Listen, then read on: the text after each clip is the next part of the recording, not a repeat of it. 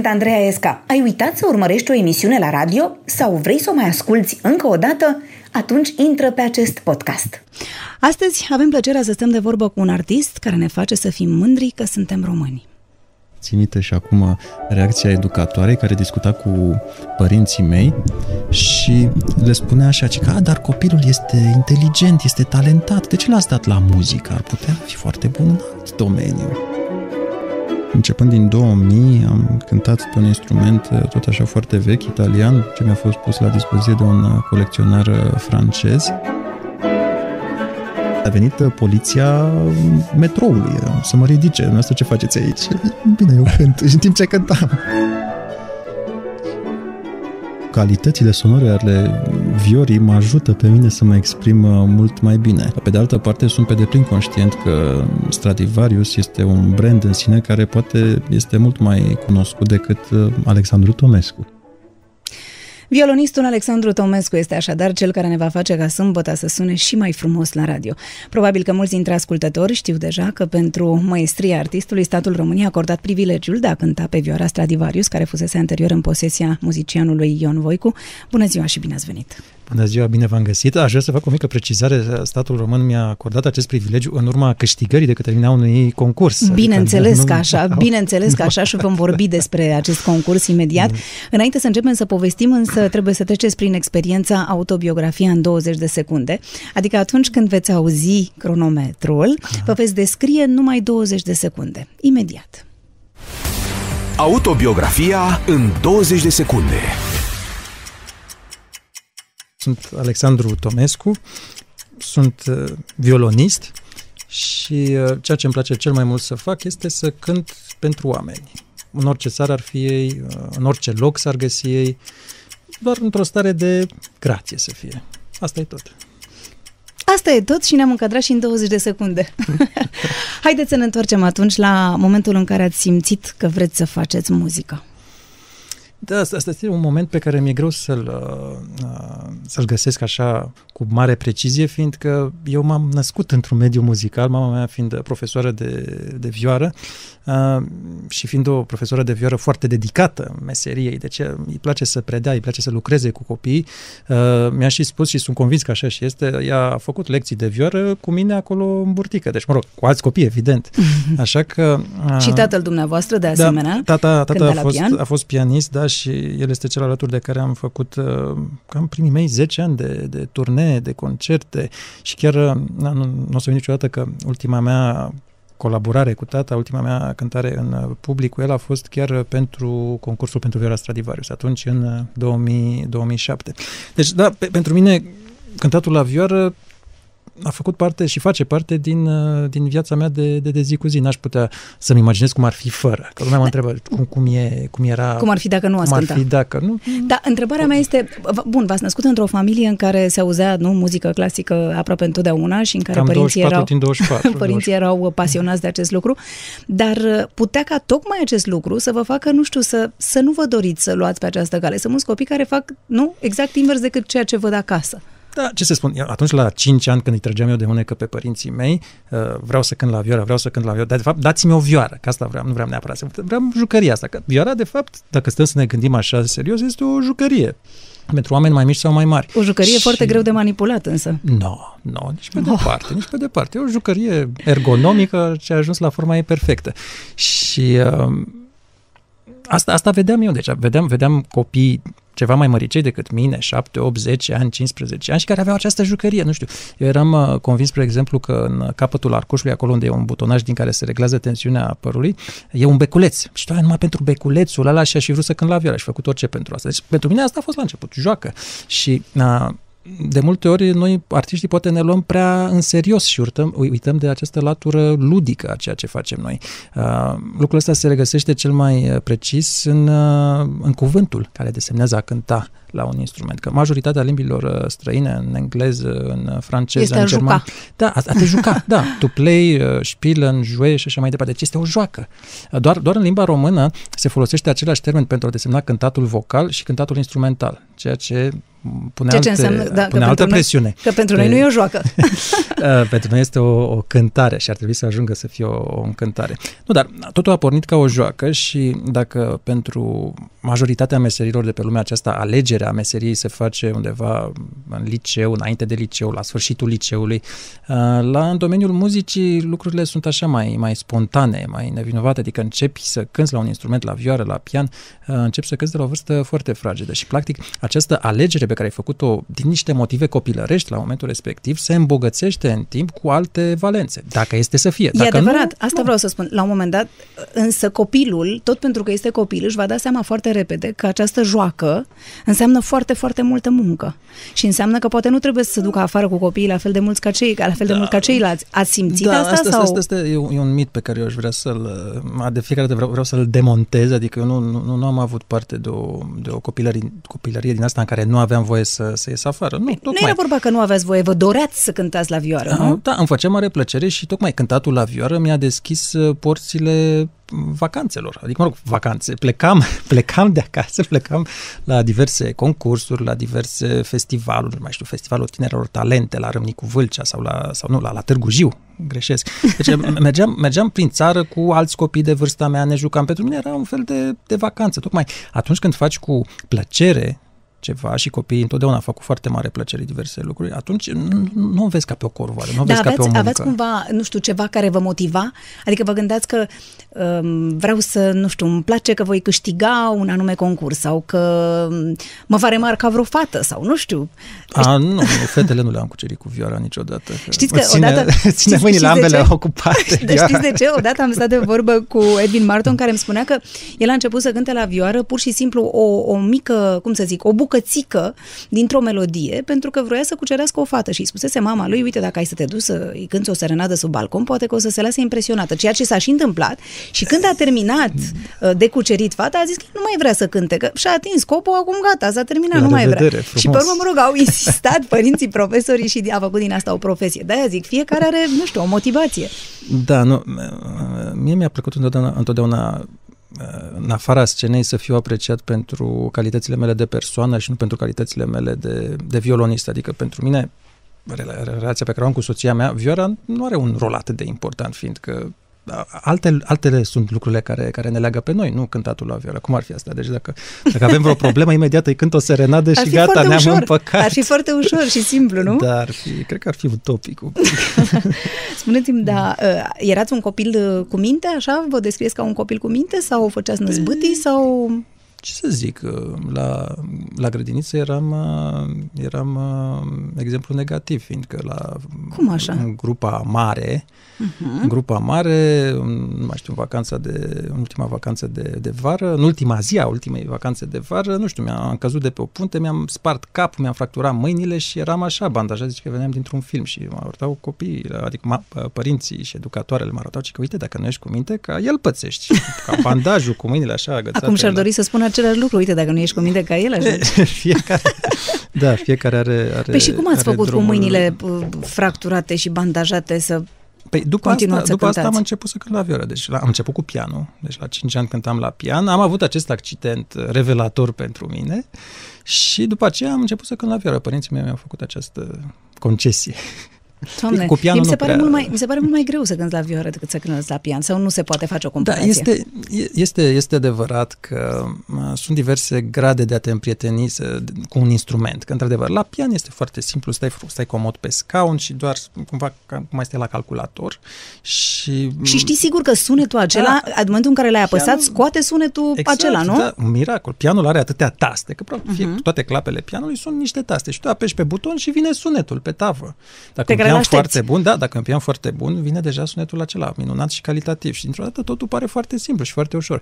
Dar această ușurință inițială se plătește foarte greu după aceea, fiindcă la, la pian marea problemă este faptul că tu ca interpret tu nu atingi, tu nu ai contact cu sunetul. Deci între tine și coarda care vibrează uh, există numai puțin de 8 pârghii care acționează, ciocanelul care lovește clapa și așa mai departe. Deci un sistem foarte complicat și de aceea pentru pianiști, cred eu, marea provocare este tocmai să-și găsească sunetul lor, sunetul lor propriu, știți, acel Adică să de, știe de, cum de să pianist. atingă acea clapă ca să sune într-un anume fel, diferit Da. față de un alt, nu știu, Exact, artist. da, și, și uh, sunt niște lucruri care nu pot, pur și simplu, nu pot fi replicate, fiindcă, evident, japonezii au inventat tot felul de piane din astea electronice care măsoară intensitatea cu care lo- lovești uh, Clapa. clapa da, și o poate reproduce, dar, dar nu este doar asta, nu este doar asta.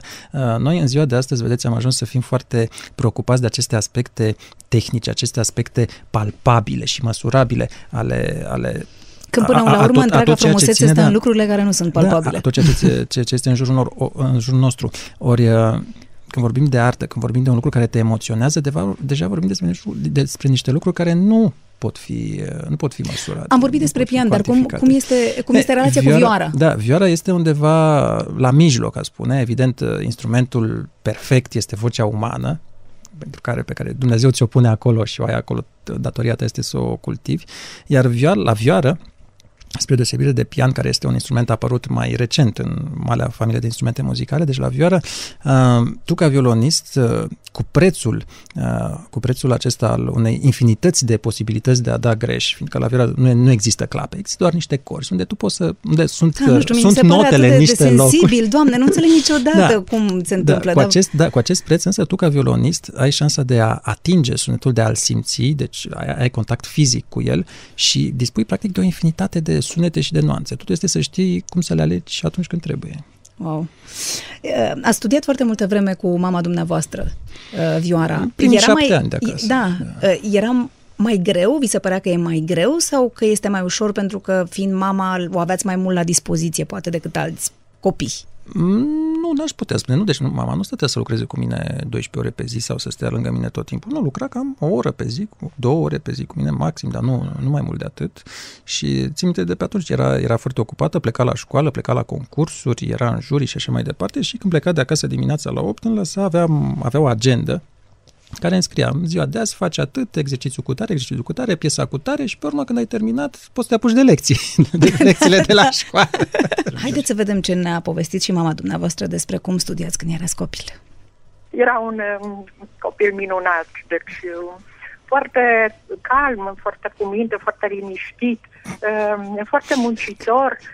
Era o bucurie pentru mine, pentru noi toți, pentru toată familia. Întrebat fiind în copilărie dacă el mai are și timp de joacă, după anume uh, rezultat uh, deosebit, uh, premii pe care le-a obținut uh, la uh, primele lui concursuri, el a răspuns foarte drăguț, a spus, da, mă joc, mă joc în dreapă. Dacă vă puteți închipui, era foarte mic uh, și într-o zi noi nu am putut uh, studia împreună pentru că eu am avut un concert cu elevii mei de la școală, am venit mai târziu și uh, ajungând acasă, el nu se culcase încă pentru că mă aștepta îmbrăcat, nu era în pijamă, mă aștepta să mă întrebe mama, noi nu facem astăzi la vioară? Era programul lui pe care nu ți-l împlinise în ziua respectivă. Eu am rămas foarte, foarte surprinsă pentru că orice copil la vârsta lui ar fi gândit am scăpat de ora de vioară, Exact. am scăpat de ora de studiu. Iar el nu-și făcuse ora de studiu și eu am spus cum să nu? Imediat Care credeți că este cel mai important lucru pentru el în momentul actual? să aibă liniște, să poată să studieze și să facă programele uh, pe care le uh, imaginează. Cu aceste programe pe care eu le numesc monumentale, cu integralele pe care le-a făcut în ultimii ani, iată Bach, iată Izai, iată Paganini, în dorința de a dărui publicului aceste uh, programe deosebite, nestematele din uh, creația uh, noastră universală. Există un lucru pe care poate ați fi vrut să îl spuneți și nu l-a spus vreodată și doriți să-i transmiteți acum? mă emoționează întrebarea dumneavoastră. Pot să spun că sunt foarte, foarte mândră de el și îl consider, pot să vă spun, îl consider ca un dar pe care l-am primit și sper să îl merit din tot sufletul. Am găsit-o foarte impresionată pe mama dumneavoastră când vorbește despre băiatul ei. Da, este, este o, fire, e o fire poetică. E o fire poetică, într-adevăr. Îi mai cereți și acum, nu știu, sfatul sau îi o întrebați cum i s-a părut uh, felul în care ați interpretat într-un anume concert? Sau... Uh, da, bine, bineînțeles, discutăm despre muzică în continuare. Uh, împreună cu tatăl meu, cât a mai trăit, și cu mama, suntem implicați în activitățile Fundației Culturale Remember Enescu, care se ocupă de promovarea tinerilor, tinerilor muzicieni, tinerilor violoniști, prin concerte, recitaluri sau în special concursul Remember Enescu pentru tineri violoniști. Mama este nelipsită de la toate concertele mele, că plouă, că tună, că fulgere, că poate eu sunt bolnav și nu reușesc să ajung la concert, ea va fi acolo, se poate conta pe ea.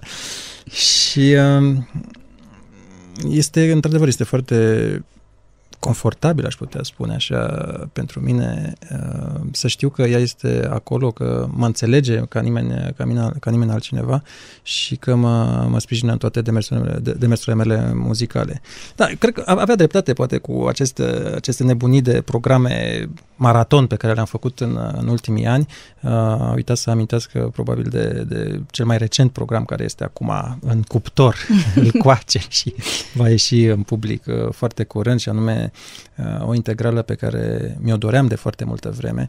Uh, o așteptam și de fapt mi-am dorit să pre- să pregătesc publicul puțin pentru ea, fiindcă am cântat foarte multe, în ultimii 10 ani am făcut foarte multe turnee uh, prin țară, sute de concerte și uh, întotdeauna se punea această problemă, domne, și ce propunem publicului? Totdeauna trebuie să faci așa un fel de echilibru între ceva ce îți dorești și tu să cânți, dar ce își dorește și el să asculte. Și în România publicul încă e destul de conservator, aș spune chiar foarte conservator în materie de gusturi pentru muzica clasică. De, dacă trecem de mari romantici sau clasici, Haydn, Mozart, Beethoven, Tchaikovsky și așa, s-a, s-a terminat.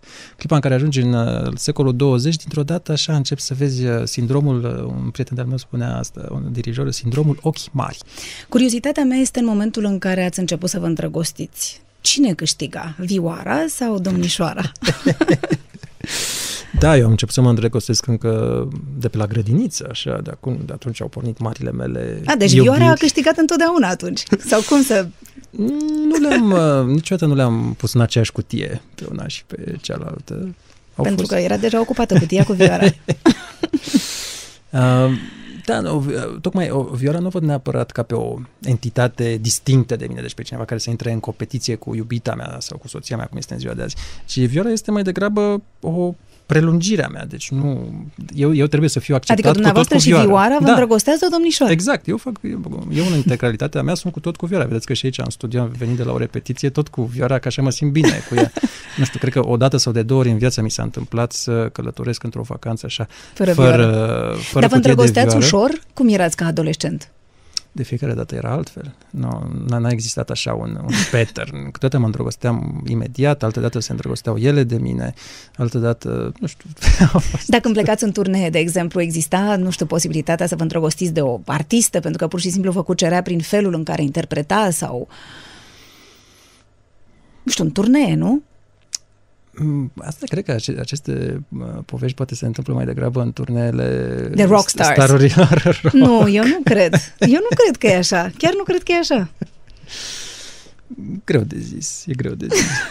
nu vă mai amintiți, poate. Dar în condițiile în care, nu știu, la un moment dat să zicem că iubeați o o, o doamnă, o domnișoară care nu ar fi trăit în aceeași țară, mai menținați relațiile la distanță? Exista varianta asta, nu știa să fie artistă într-o altă țară și să... Da, mă, sau eu am avut, am avut tot felul de iubite, nu toate erau neapărat artiste. E adevărat că au fost foarte multe dintre ele pianiste, asta e adevărat. Dar, ah, pianiste. Dar visam, ah. visam la o relație în afara sferei muzicale și asta e adevărat că la un moment dat nu mai muzicieni, muzicieni în jurul tău, la un moment dat vrei, domnule, și altceva, și altceva. Și, uh, despre exemplu, Acum soția mea este avocat, dar ea a cântat la pian și și-ar dori să fie balerină. Deci până la urmă deci nu tot, tot la muzică, foarte tot, tare. Tot, tot, la muzică, tot la muzică ajungi.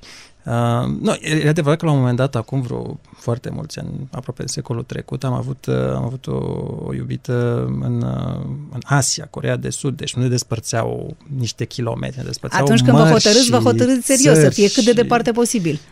Da, s-a, s-a întâmplat.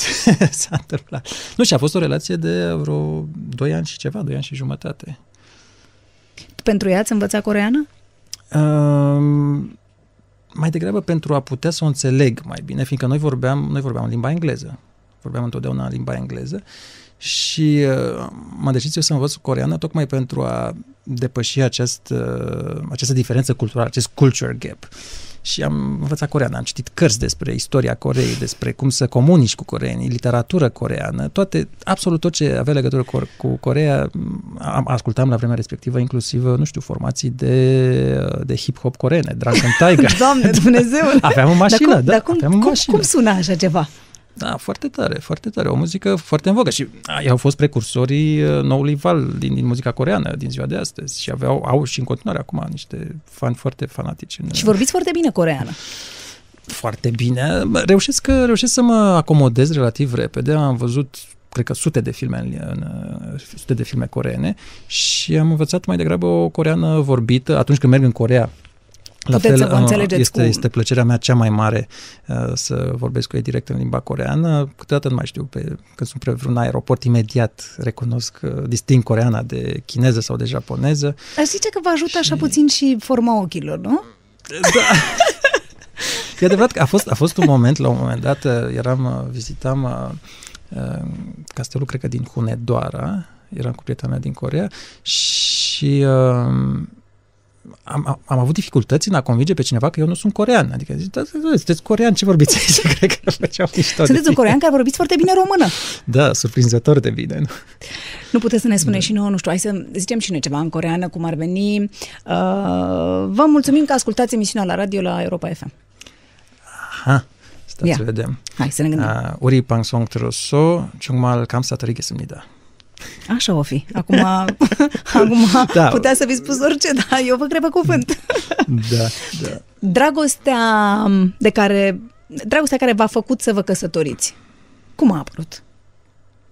Într-un mod uh, spectaculos, tocmai eram deja în perioada în care uh, începusem uh, turneele prin țară și uh, țin minte că totul a decurs foarte, foarte rapid. M-am întâlnit cu cea care urma să fie viitoarea mea soție uh, înaintea unei repetiții de seară, deci între 8 și 9 seara eram tot așa cu Viera la mine, zic dacă la 9 trebuie să plec. Cum v-ați întâlnit? Adică așa pur și simplu v-ați întâlnit prin pe niște stradă? prieteni Ah, comuni. Așa. așa. Și la un moment dat uh, a vrut să mă cunoască. Și am zis, ok, să vedem. A, deci ea a făcut primul pas.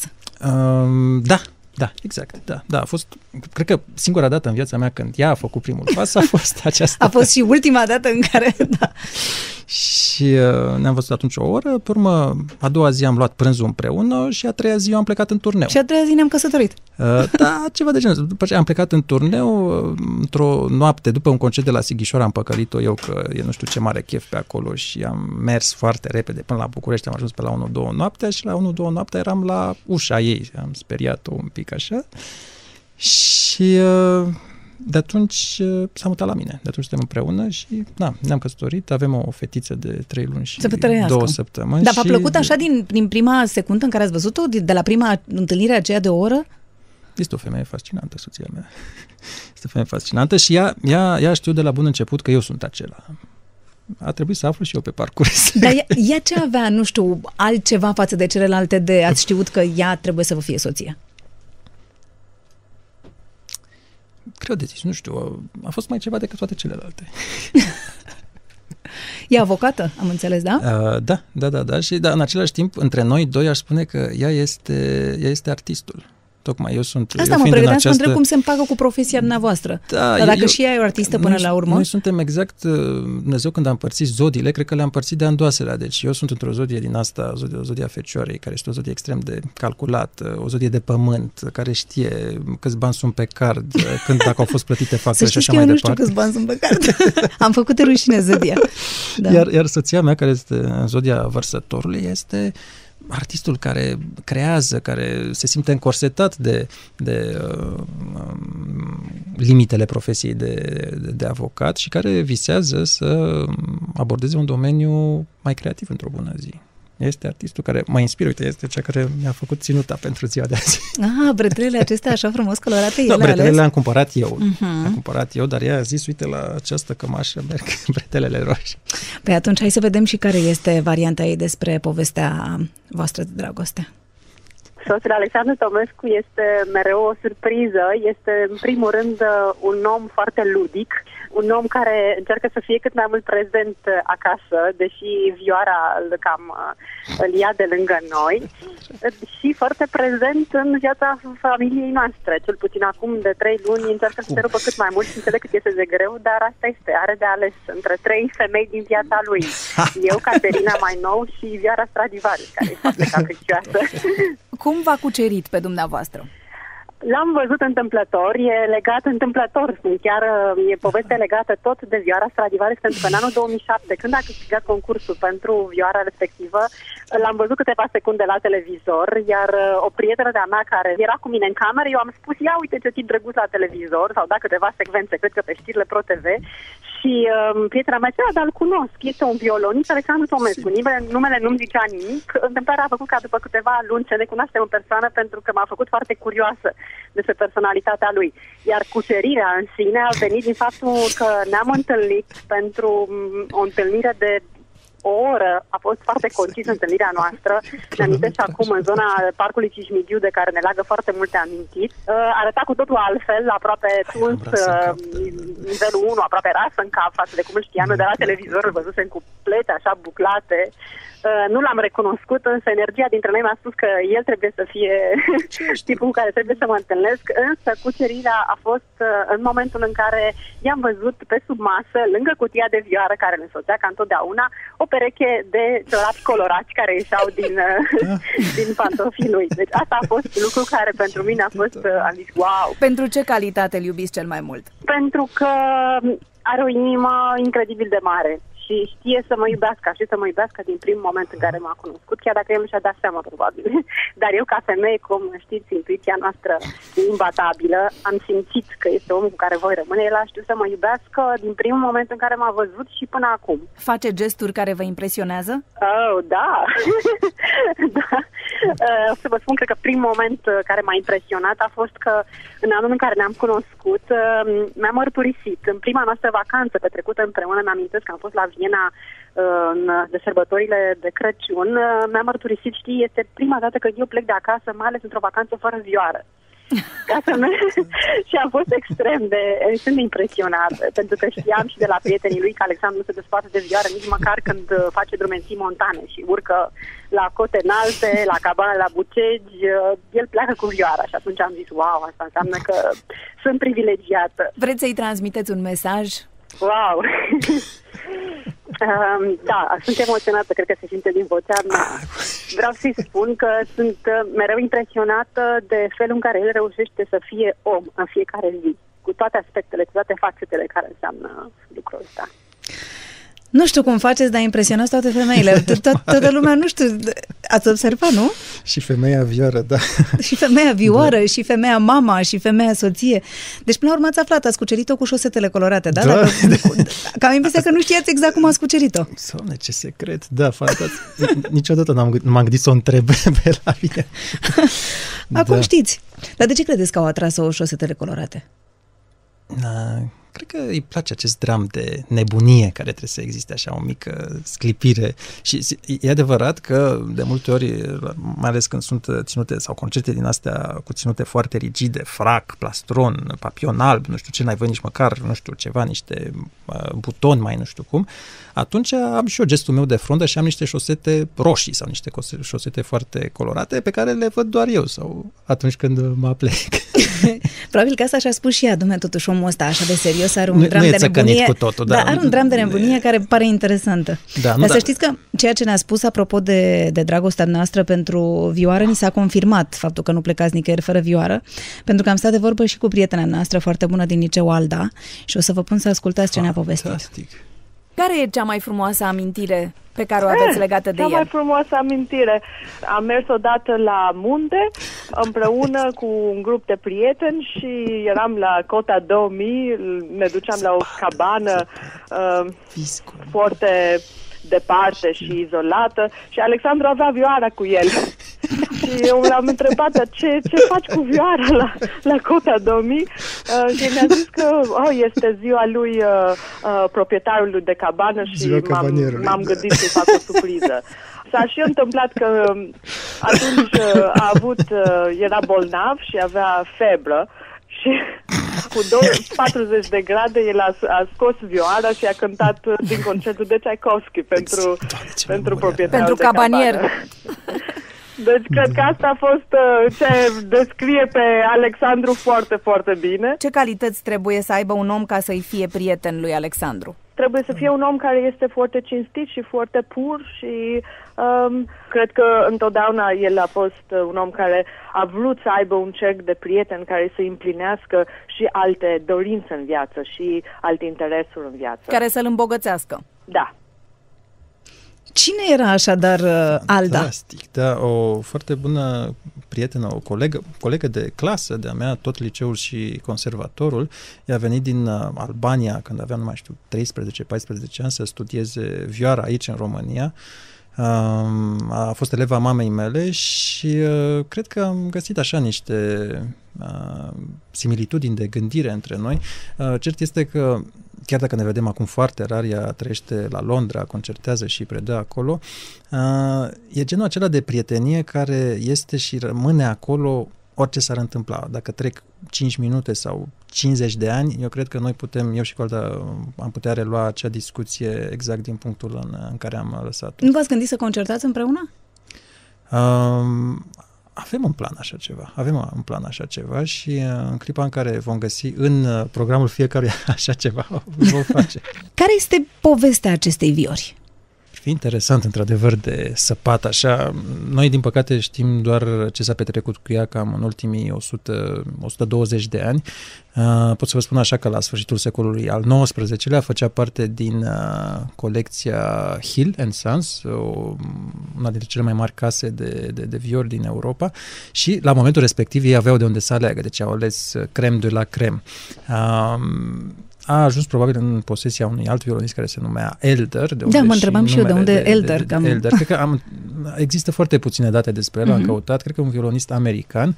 Apoi, în 1955, statul român, prin uh, intermediul maestrului Ion Voicu, a achiziționat această vioară Maestrul Ion Voicu a cântat pe ea practic am întreaga sa viață, deci uh, amprenta sa este foarte puternică pusă asupra, asupra viorii, iar din uh, 2007 am avut și eu acest uh, privilegiu de a-i urma maestrului, uh, maestrului Ion Voicu. Am avut privilegiul chiar să-l, să-l, să-l cunosc și uh, a fost o figură legendară. Dar știu că ați fost cu vioara la un moment dat și la Paris, nu? Dar a fost un expert, un luthier care v-a povestit puțin despre ea sau v-a...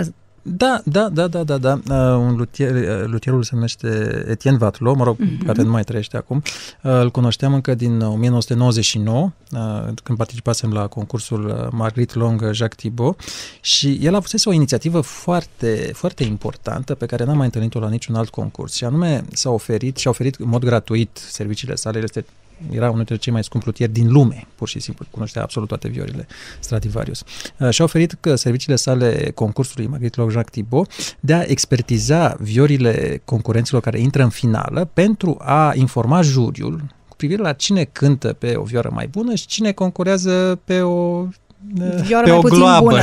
pe, o, ia, pe, pe o fioră din asta de, de dozină. Și pot să vă spun că în acea finală de concurs uh, Marguerite Long Jacques Thibault, unde eu am că- câștigat premiul pentru cel mai bun recital și al doilea mare premiu Yehudi Menuhin, uh, mai erau încă vreo trei Stradivariusuri. Eu la vremea respectivă cântam pe o vioară de 1000 și ceva de euro, o vioară ungurească, care și-a făcut treaba cât a putut de bine, dar uh, a venit după aceea momentul uh, să lase locul altor, uh, altor instrumente. Am păstrat, bineînțeles, legătura cu dânsul de fiecare dată când schimbam instrumentul, mai făceam o vizită acolo la Paris, să avea acest, aceste mâini de aur, deci știa ciocănea un pic acolo, regla ceva, făcea niște chestii din astea infinitezimale și avea alt instrument.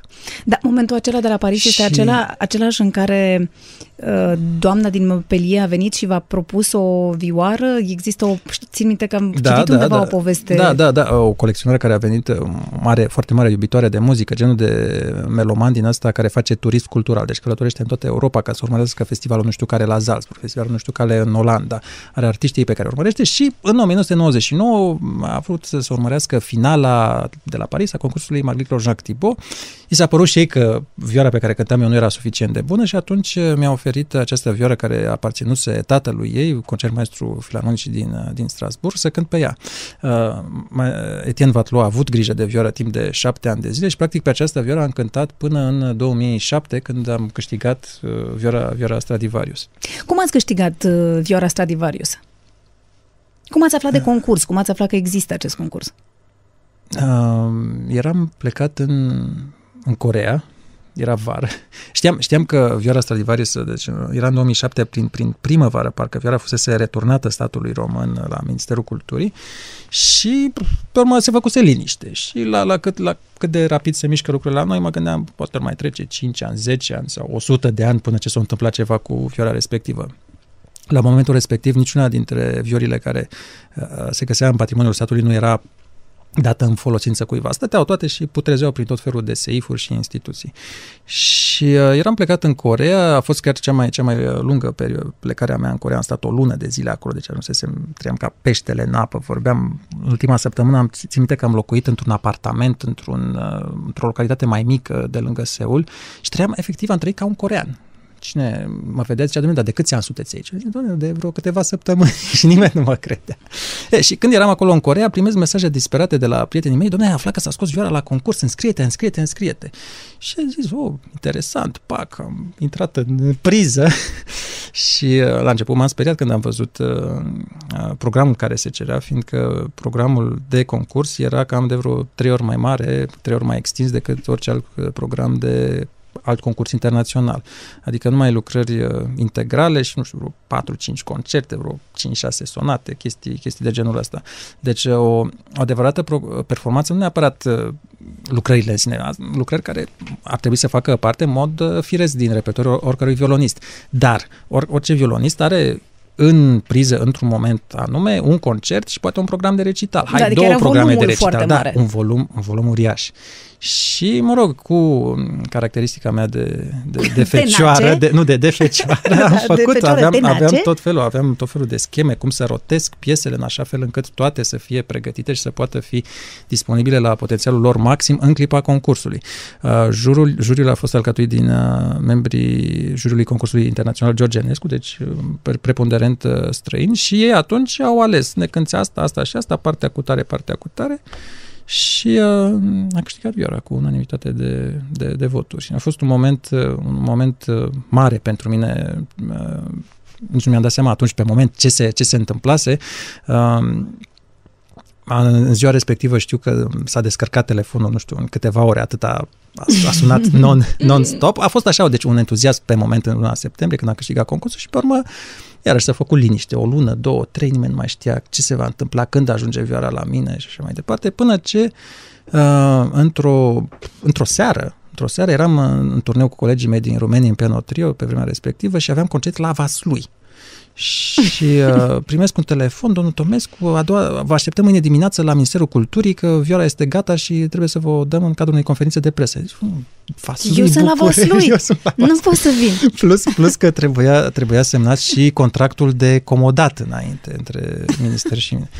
Și mă rog, a fost nebunie întreagă, am ajuns noaptea târziu la, la București, de-a doua zi dimineața cu ochii scoși acolo la șapte dimineața la minister. Am reușit să terminăm contractul la timp pentru conferința de presă, că ziariștii venise deja acolo la ora 10 și la ora 10 am văzut și eu pentru prima dată în viața mea această vioară Stradivarius Elder Voicu. Nu am mai văzut nicio, niciodată până atunci. Era, dacă vreți, așa cam uh, ca într-un, uh, ca într-un film cu Indiana Jones, ăla cu arca pierdută. Deci au venit niște uh, jandarmi de la Muzeul Național de Artă și au adus un, un cufăr din ăsta uriaș, așa de vreo 2 metri lungime, un fel de sarcofag metalic. Și acolo, înăuntru, învelite în tot felul de chestii, era o Micuța cutie. vioară. O cutie, nu, era, era o cutie așa foarte, foarte modestă.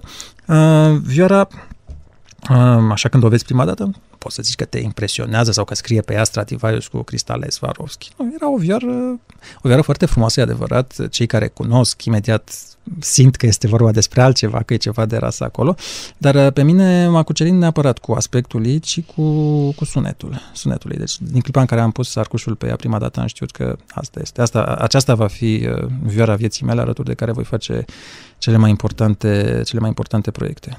Care este noul proiect în cadrul turneilor Stradivarius? Da, cel, cea mai mare nebunie la care m-am putut gândi, că de la proiect la proiect o iau tot mai... Razna. De, razna da. Este aceasta de, de a cânta toate piesele pentru vioară și pian ale lui uh, George Enescu. Sigur, nu le voi cânta împreună, ci uh, nu, nu le voi cânta de unul singur, ci împreună cu pianistul uh, Eduard Kunz. Uh, este un lucru pe care mi-l doream de foarte multă vreme. Uh, pentru mine, ca muzician, evident, personalitatea cea mai importantă la care mă pot gândi este, este George Enescu, deci este un gest, de, uh, un gest absolut firesc pe care așteptam de foarte multă vreme să-l fac. Deci am așteptat atât de mult timp, fiindcă, așa cum spuneam mai devreme, cred că a fost necesar ca publicul să fie un pic pregătit, curiozitatea lui să fie trezită într-atât încât uh, să fie curios să vadă, domnule, cam ce a scris Enescu toată viața lui pentru, pentru vioră și pian. Și pot să vă spun că o să fie chiar o adevărată călătorie în timp, fiindcă Enescu a compus uh, începând de la vârste foarte fragede și când zic foarte fragede, 6, 7 ani, 8 ani, până la, până la maturitate. Deci vom vedea întreg evantaiul său de, de, de, de, de, de compoziții uh, condensat în uh, două programe de recital aproape 3 ore de muzică pe care le vom prezenta în 15 orașe din România. Vom cânta și la Chișinău și vom cânta și la Paris. Două orașe aparent fără legătură, dar cu conexiuni extrem de importante dar cu de muzică. De, legate de, de, de George Enescu. Uh, în fiecare, în fiecare an uh, cu, în care am cântat uh, în turneul Stradivarius am avut și o campanie socială sau o campanie umanitară Anul acesta este, este o premieră, tot așa, pentru mine o premieră care mi este foarte, foarte dragă. E un proiect uh, căruia am decis să mă alătur de cum am auzit despre el. Pianista Raluca Știrbăț de la, de la Viena a descoperit la un moment dat, când își redacta ea lucrarea de doctorat, o casă a lui George Enescu despre care nu mai știa nimeni. Uitase toată lumea. Undeva la Mihaileni este efectiv acolo unde se agață Hartancui, la propriu. Deci din, din Mihaileni se vede în Ucraina, peste, peste deal. Și uh, raționamentul, a fost, raționamentul meu a fost foarte simplu. Dom'le, dacă austriecii ar găsi undeva acolo prin munții Alpi, așa vreo căsuță a lui Mozart, unde el să fi compus niște lucrări de ale lui, unde uh, să fie mormântată mama lui Mozart, un loc care să însemne atât de mult pentru Mozart, austriecii ar zice, a, nu, mulțumim, nu ne trebuie, avem deja Casa lui Enescu de la București, aia de la Sinaia, Casa Natală la Liven, ce ne mai trebuie încă o altă casă a lui Enescu? Cam asta a fost uh, reac- uh, o altă casă a lui Mozart. Cam asta a fost reacția autorităților din, din România, care au preferat să, să ridice din numele, să spună că, că nu sunt fonduri. Uh, inițial, comunitatea internațională și-a arătat uh, surprinderea că în România nu se întâmplă nimic cu o astfel de, o astfel de valoare. Și uh, tot așa, tot legat de Corea, tot făceam un turneu în Corea, practic am aflat despre această poveste înainte de a pleca în Corea, uh, am vorbit cu arhitectul Șerban Sturza de la Fundația Pro Patrimoniu, l-am întrebat ce spuneți? Vă interesează? Puteți să ne sprijiniți în acest proiect? Și a zis, bineînțeles. Și așa se face că imediat ce m-am întors din Corea, deci am venit pe la 12 noapte, a doua zi dimineața la 6 am pornit la Mihailen, la prânz eram acolo și am văzut și eu cu ochii mei uh, minunea, da. Casa mai avea un pic și dispărea, de pe, de pe fața și pământului. nimeni nu știa și pe nimeni nu interesa. Da, în cadrul acestui turneu Stradivarius, care va acoperi toată România să reușim să strângem suficiente fonduri. fonduri pentru restaurarea casei lui George Enescu. Vreau să subliniez restaurarea și nu reconstrucție, fiindcă, sigur, cea mai, cea mai uh, eficientă soluție este reconstrucția, da? adică dărâm totul și faci nou, frumos, cărămii de becea, eventual o plachezi cu polistiren și totul este nemaipomenit. Dar în clipa în care vrei să păstrezi spiritul locului, trebuie să faci niște eforturi în plus și să conservi ceea ce există acolo și asta este infinit mai, mai complicat, mai migălos și mai, mai de durată.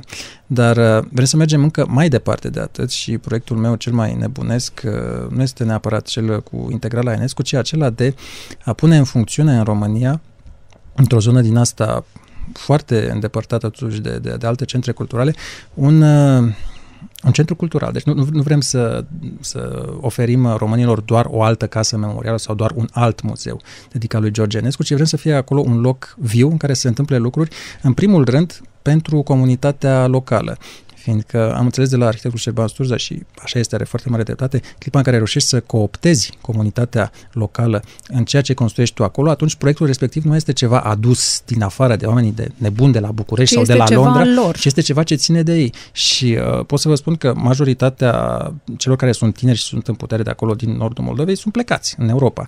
În schimb, copiilor rămân acasă. Și un astfel de centru cultural în care ei ar putea învăța muzică, ar putea învăța literatură, ar putea, putea învăța descoperi teatru. niște talente care Evident, în păi, acest moment stau acolo cam de pe risipite acolo, sau... Cam de pe acolo Da. ne-au venit cei mai mari muzicieni, scriitori. Pentru că mi-ați vorbit despre Șerban Sturza, știu că vă este un prieten foarte bun și trebuie să vă recunosc că a venit și el în seara asta aici și o să intre acum pe ușă imediat Fantastic. ca să, să ne povestească despre relația pe care o aveți. Păi, nu mi-a zis că dacă mai am vreo surpriză, am vreo surpriză. Bine ați venit. Uh, sper să vă ofer cumva un scaun. Face mare plăcere să vă cunosc și eu așa în sfârșit. Mulțumesc mult că ați venit. Eu vă mulțumesc. Am, uh, ne-am hotărât să invităm uh, prieteni și oameni care îi sunt uh, foarte dragi uh, astăzi uh, domnului Tomescu, el neștiind că noi Da. facem asta. Copleșitor, dar ne-am adunat, trebuie să spun, ne-am adunat uh, trei fecioare la masă. Nu, nu, nu, e nu se mai întâmplător. poate așa ceva. Nu, dar, nu trei și cu Remus suntem patru. nu, știu, nu știu cum o să facem acum. Chiar îmi vorbea din aur, nu știu dacă ne-ați auzit Nu v-am despre, auzit. despre acest proiect extraordinar de a vă ocupa de casa pe care ați descoperit-o a lui George Enescu și despre care, mă rog, nu mai, uh, nu mai știa nimeni și nimănui nu-i păsa și uh, acum cu ocazia turneelor Stradivarius uh, se poate aduna fonduri pentru, pentru această inițiativă extraordinară. Da, e o șansă absolut extraordinară. De altfel, toată lumea crede că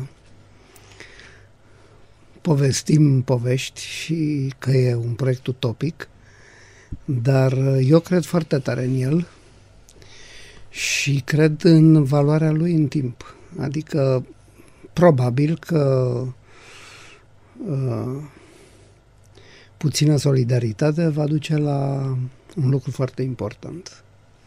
Dacă iese acest proiect, se creează o instituție.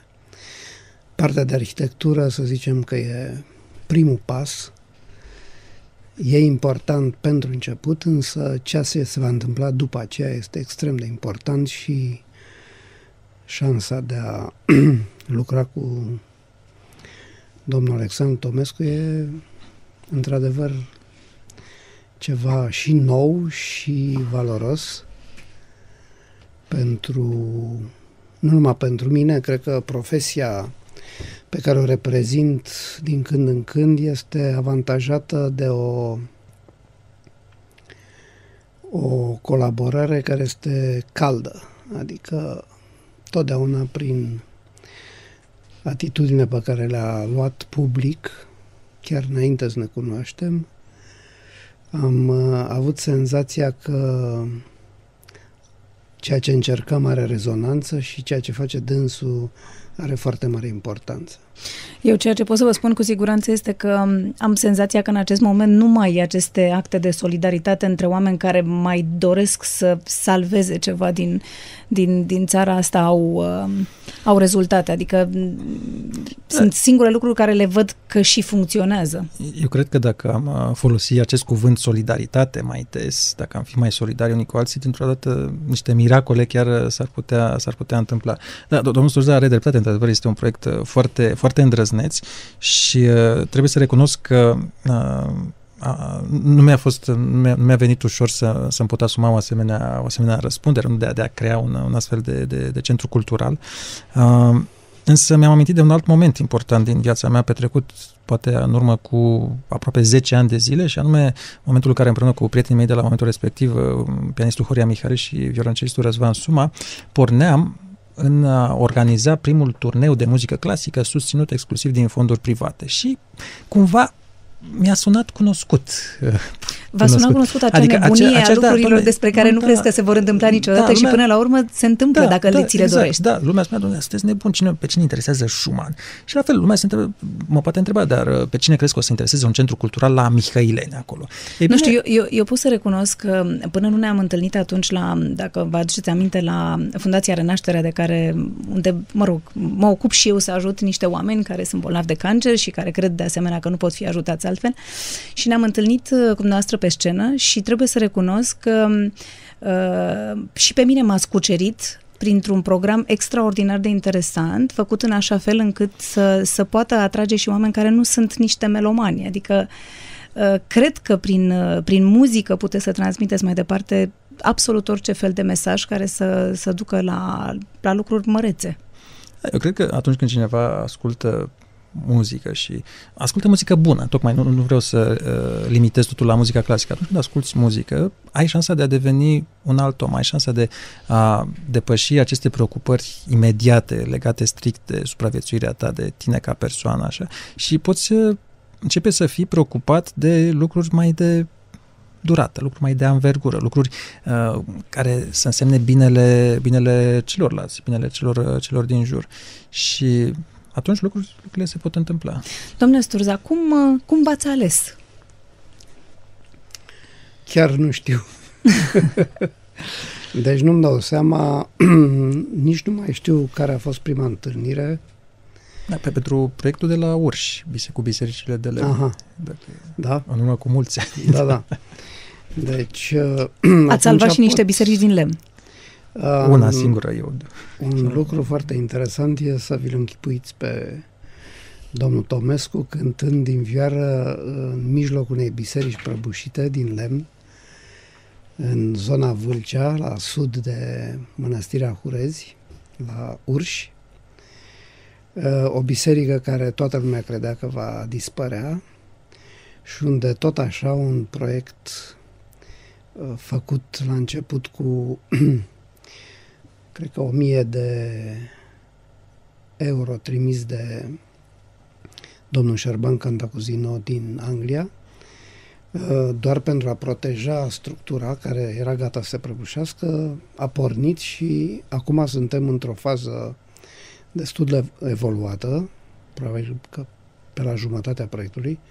E o biserică cu pictură și în interior și în exterior extrem de frumoasă, o biserică țărănească de cimitir și la un moment dat uh, domnul Tomescu a venit cu vioara, lumea s-a strâns în jur și în mijlocul acestei biserici care nu mai avea acoperiș, dar era plină cu pictură minunată, uh, s-a întâmplat uh, ceva ce, bineînțeles, nimeni de acolo nu și-ar fi putut închipui, adică un concert în toată regula, și acest lucru cred că a fost transmis în așa fel încât este primul loc în care comunitatea nu numai că și-a organizat forțele mici pe care le avea ca să susțină proiectul.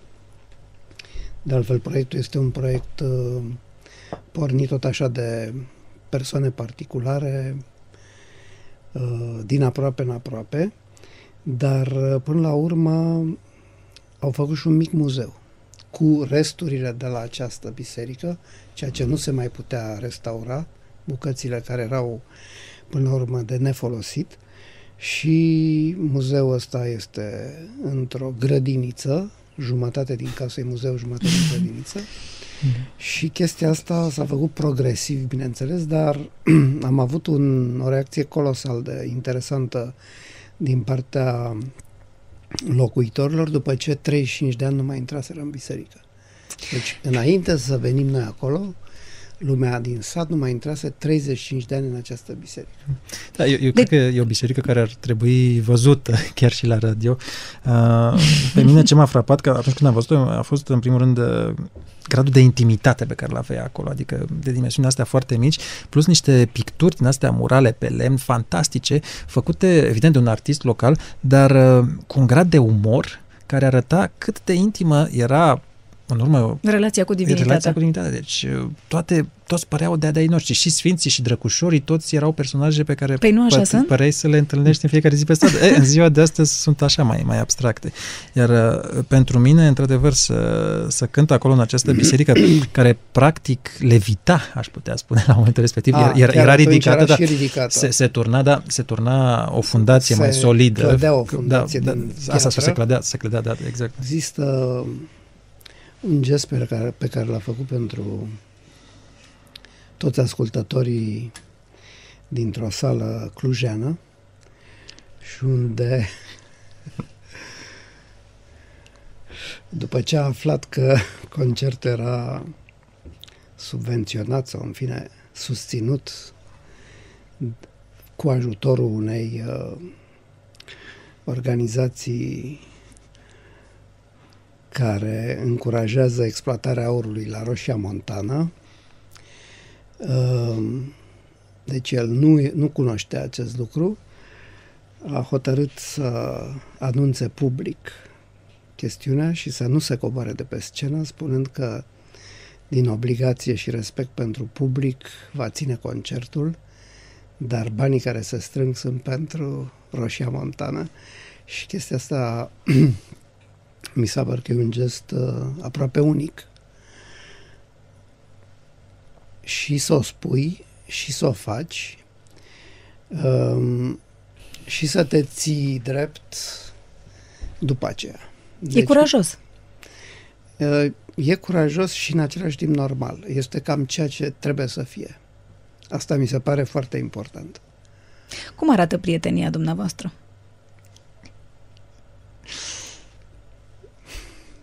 Știu. Greu de spus. Da, eu cred, eu cred că uh, ceea ce admit cel mai mult la domnul uh, Sturza este în primul rând pasiunea pe care o pune pentru arhitectură. Domnul Sturza Ma, cred că o depășește chiar și pe mama mea. Deci, adică la, la, la 10 noaptea, la 11 noaptea îl puteți găsi deasupra planurilor, hârtiilor, lucrează la cine știe ce alt proiect, cine știe ce altă casă de valoare inestimabilă care pe care să dispară și astfel de proiecte ajung, cred că măcar unul pe zi sau două pe zi sau 10 pe săptămână pe masa celor de la, de la ProPatrimoniu. Deci cantitatea de, de, de lucruri este uriașă. Poți să mă prietenesc și eu cu domnul Sturza? este, este un foarte... Poate, cred că în curând o să fim toți și o să manifestăm pe câte o stradă, pentru că eu sunt absolut revoltată când mai văd câte o, câte o casă care dispare sau care dintr-o dată are o fațadă din asta modernă și s-a terminat tot și niște termopane și sunt uh, Uh, sunt chiar bolnav de nervi. Da, nu, Apropo de asta. Eu, eu cred că cel mai important lucru este aceea de a face o, o muncă de educare a oamenilor în spiritul frumosului, fiindcă... Uh, sunt de acord, lucrul... dar până terminăm educarea, nu mai avem ce să păstrăm. Asta e grija mea, adică cred că trebuie făcute în același timp, adică oamenii trebuie educați, dar în același timp trebuie să facem cumva să nu dispară să tot nu dispară, până da. când îi educăm Ei, și da, nu mai avem ce a, exemple să le dăm. Atunci când oamenii chiar își doresc să reconstruiască ceva, uitați-vă de ce au făcut uh, cei polonezii cu Varșovia distrusă în al doilea război mondial. Au căutat plane, pla, planuri, schițe vechi și așa mai da, departe da, da, și când, au, când au reconstruit. La, atunci când oamenii vor, ne referim la acela, oamenii care sunt în funcțiile Uh, Toată lumea a fost... A care fost, pot lua decizii, pentru fost, că oamenii, adică noi, am dori, dar nu depinde numai de noi. Da, a fost un gest simbolic atunci, fără îndoială, și tocmai mai să da. arate această putere de renaștere a unui oraș.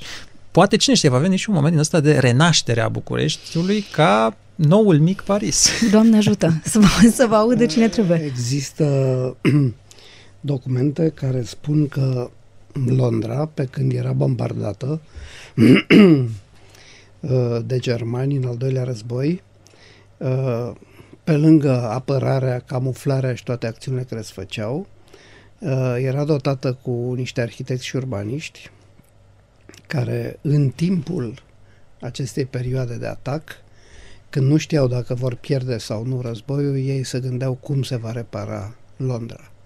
O chestiune asta mi se pare, iarăși, de fapt, normalitatea, chiar dacă este extraordinară. Și cred că cu Bucureștiul cam tot așa trebuie să privim lucrurile. Adică, indiferent dacă lucrurile se întâmplă inadmisibil de prost acum, ă, cei care trăiesc și lucrează ă, trebuie să știe că nu fac inutil oricât de mici lucruri care sunt în favoarea acestui oraș. Da, eu cred că, tot, uh, mai uitați dacă revin la această idee, această obsesie a mea, și anume a faptului că uh, răspunderea nu este exclusiv la autorități, ci nu, există nu, nu, nu. o răspundere foarte mare și la indivizi, la persoane care iau decizia. Absolut. De exemplu, astăzi, că poate sunt case care nu sunt situate în zone de protecție ale orașului sau care nu sunt neapărat monumente sau au vreo, vreo valoare anume, dar oameni care decid, domne, astăzi vreau să pun termopane albe și să, să știți că eu duc, toate să știți că eu duc o luptă extrem de serioasă în acest sens, de exemplu, exemplu, în foarte multe zone din Transilvania, unde se distrug uh, o mulțime de case și am ajuns uh, să adun locuitorii și să le explic că trebuie menținute așa cum sunt și refăcute așa cum erau, că așa o să-și atragă turiști și așa mai departe. Și tot n-am reușit să conving pe toată lumea că nu se poate Da, exact. fără Eu- de eu termopan. Cred, cred că provocarea este tocmai să deschizi ochii oamenilor uh, asupra frumosului și nu neapărat asupra eficienței economice sau termice sau de altă natură. Fiindcă, într-adevăr, este mai, poate mai costisitor, mai puțin eficient uh, termic să păstrezi un geam de lemn, dar este mai frumos. Și Da, poate, dar este foarte complicat să-i spui unui om de la țară că trebuie să-și țină casa așa doar pentru că este mai frumos. Nu, trebuie, trebuie uh, E, e o luptă de lungă durată și cred că de evoluție până Exact. la urmă.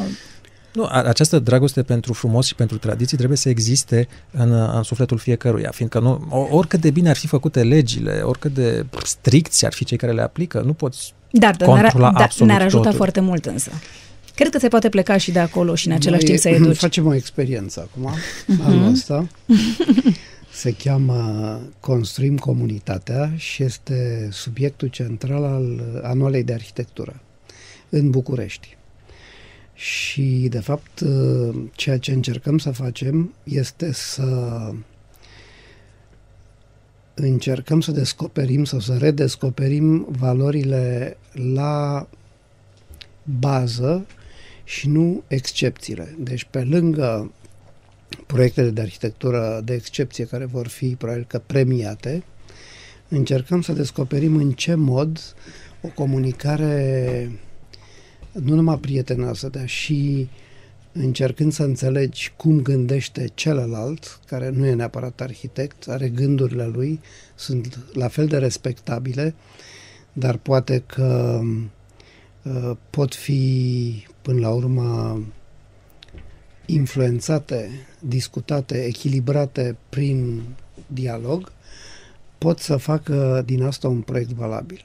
Și atunci, de fapt, încercăm și asta începem cu lucruri extrem de mici, să vedem dacă la toamnă, după ce facem acest exercițiu, bineînțeles că e o perioadă foarte scurtă, putem trage niște concluzii pe care le facem cunoscute autorităților, dar și oamenilor din diversele cartiere, pentru că ceea ce ne interesează, de fapt, e să redescoperim cartierul în București. Deci nu e vorba de sector sau de zonele mari care sunt administrate într-un anumit fel, care au primarul lor și așa mai departe, ci de comunități mici Care și-au se pierdut recunosc, identitatea. Da.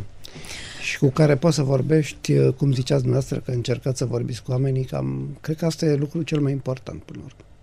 Eu vă mulțumesc uh, foarte mult că ați venit uh, astăzi pentru Alexandru și mm, atunci uh, să mă puneți și pe mine pe listă, vă rog frumos, și să fiți noastră următorul invitat aici în locul lui Alexandru să vorbim despre aceste lucruri care chiar cred că sunt foarte importante pentru pentru București și pentru țară, de ce nu? Back to Back este o, mm, o rubrică în care noi o să ne așezăm spate în spate, eu am să spun un cuvânt și dumneavoastră o să-mi răspundeți la cuvântul respectiv cu un alt cuvânt care vă vine în minte atunci când auziți cuvântul meu. Imediat începem.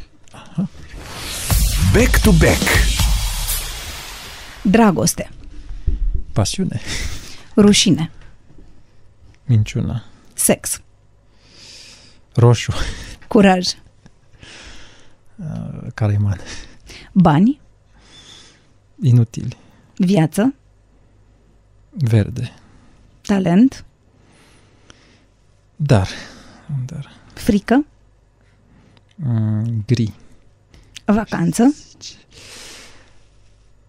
muzică, perfecțiune,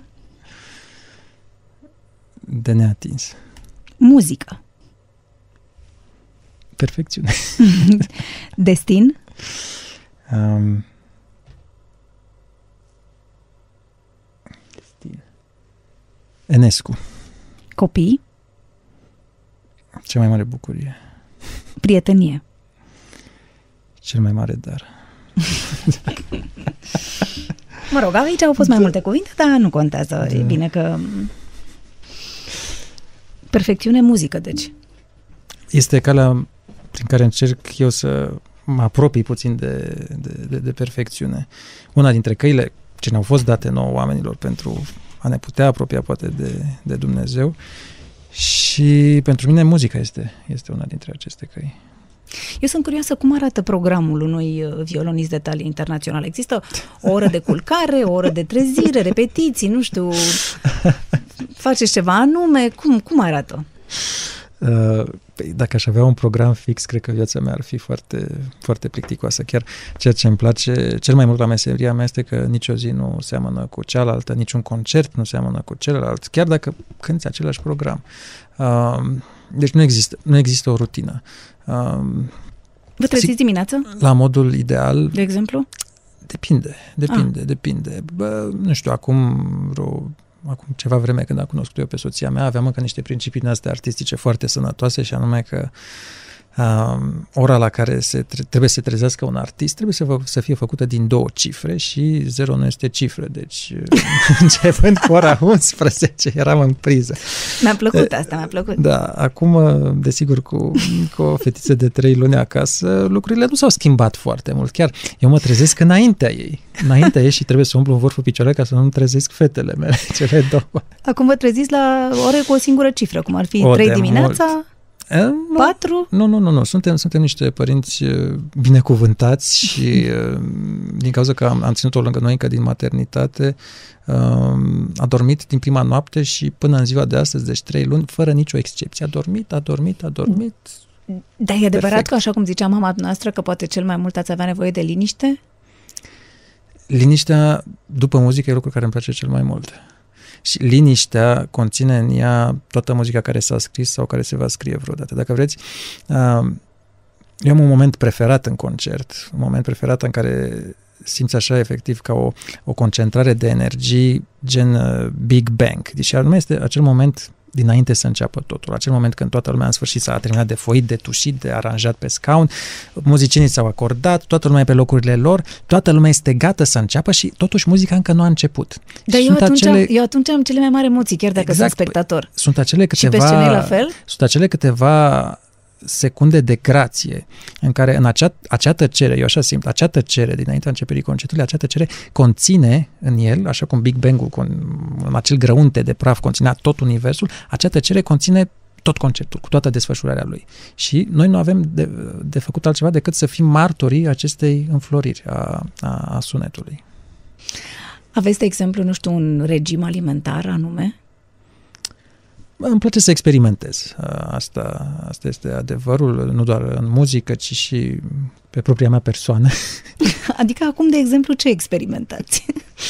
Uh, îmi place foarte mult uh, mâncarea vegană, vegetariană. Ah, acum da. sunteți în experimentarea curentului vegan, am înțeles. Da, sunt un mic sectant, așa, dacă vreți. Corean, Dar în, un mic sectant corean. Da, în, însă, în România apreciez cel mai mult acele perioade de post, fiindcă, de fapt, fără să ne dăm seama, românii mă rog, cel puțin în perioada în care uh, urmăreau cu mai mare strictețe aceste, aceste lucruri religioase, românii erau vegani o foarte mare parte din timp, fiindcă calendarul ortodox conține foarte multe perioade din astea de post. Și postul ortodox este vegan, deci fără carne, fără lapte, fără ouă, fără nimic și niște lucruri, cred eu, foarte benefice pentru, pentru sănătate.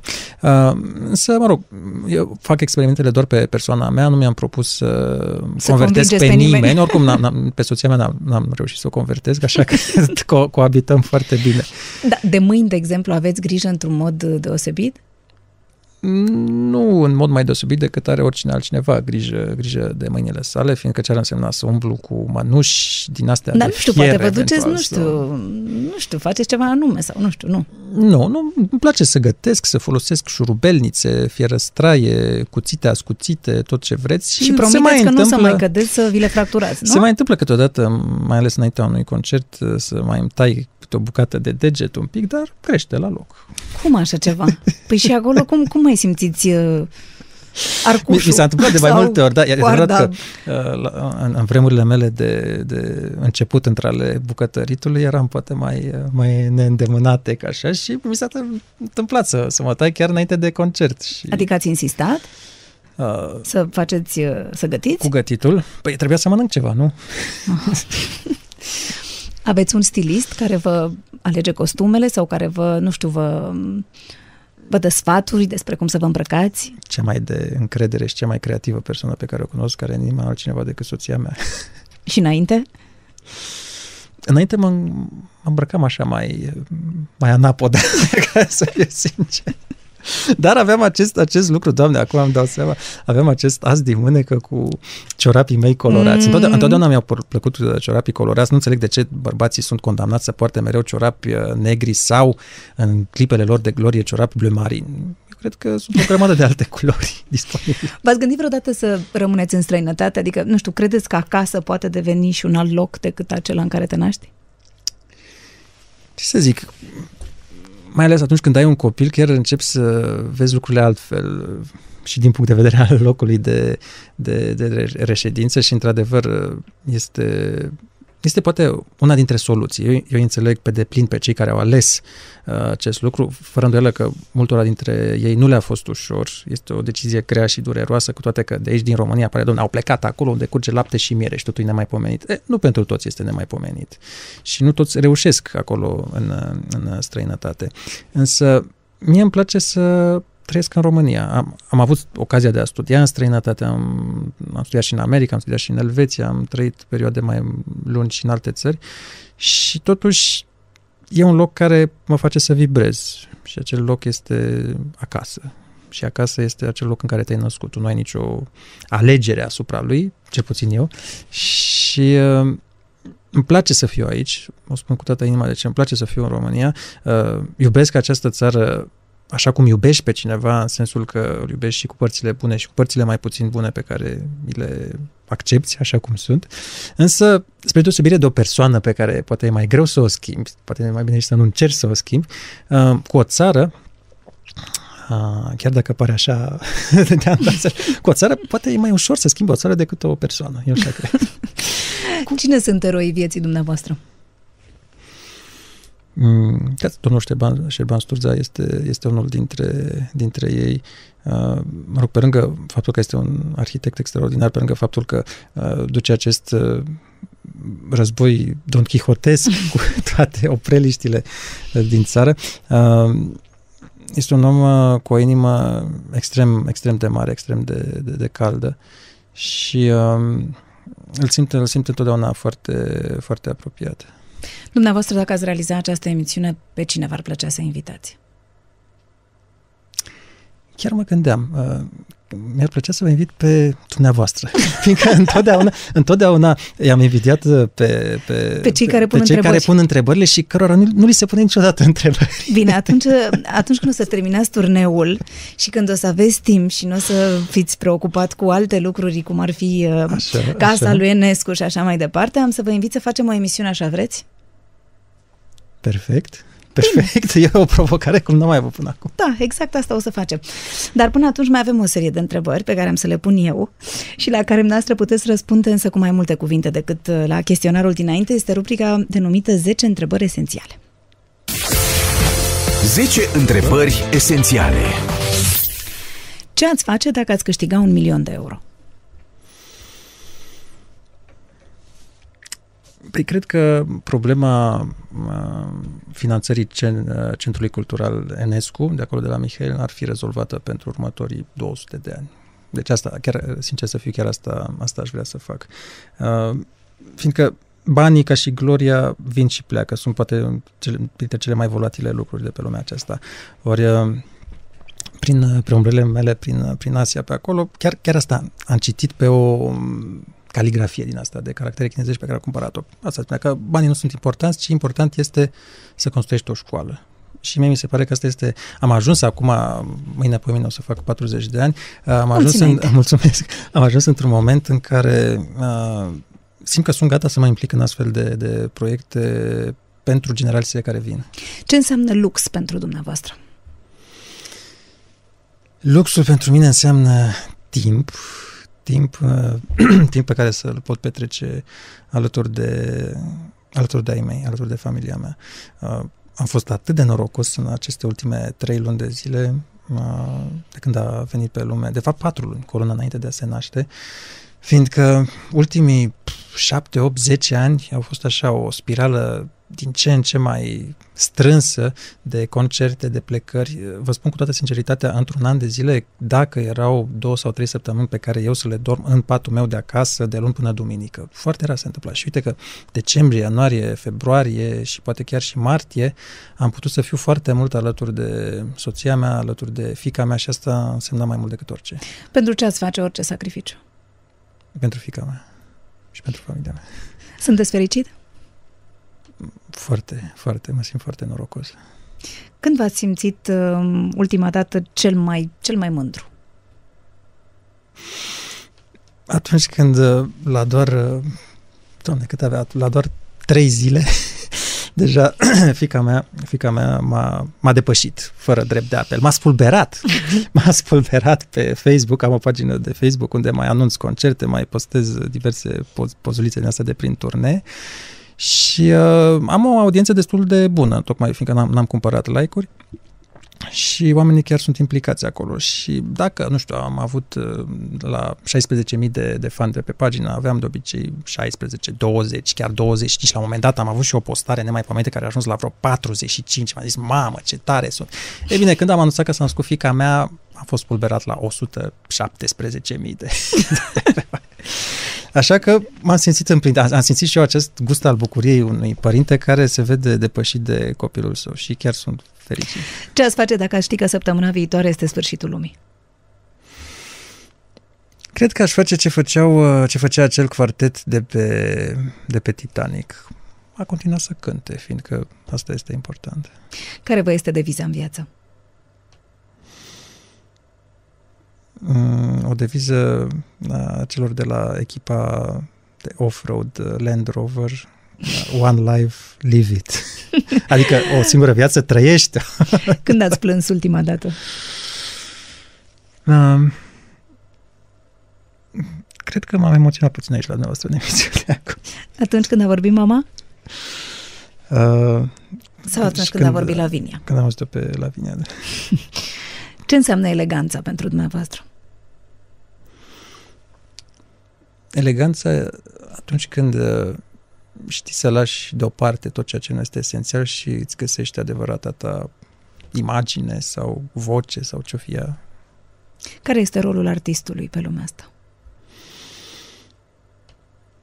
Artistul, eu îl văd, așa dacă mi este îngăduită o asemenea comparație, um, asemenea poziției, um, poziției regelui din ideograma chinezească care desemnează regele. Ideograma asta e foarte simplă, o poate face oricine, sunt uh, trei linii paralele, orizontale, cam cum sunt astea de, de pe microfon, trei linii paralele, care simbolizează cerul, oamenii și pământul, deci trei elemente, cerul, oamenii și pământul, și o singură linie verticală care le unește, care este regele. Eu cred că asta ar trebui să facă și artistul, să unească cerul, oamenii și pământul. Domnule Alexandru Tomescu, vă mulțumesc foarte mult pentru prezența în emisiune și vă doresc o viață lungă pe scenă, în slujba publicului care vă iubește. Vă mulțumesc pentru atenție și vă invit să descoperiți o altă poveste frumoasă tot aici pe podcast.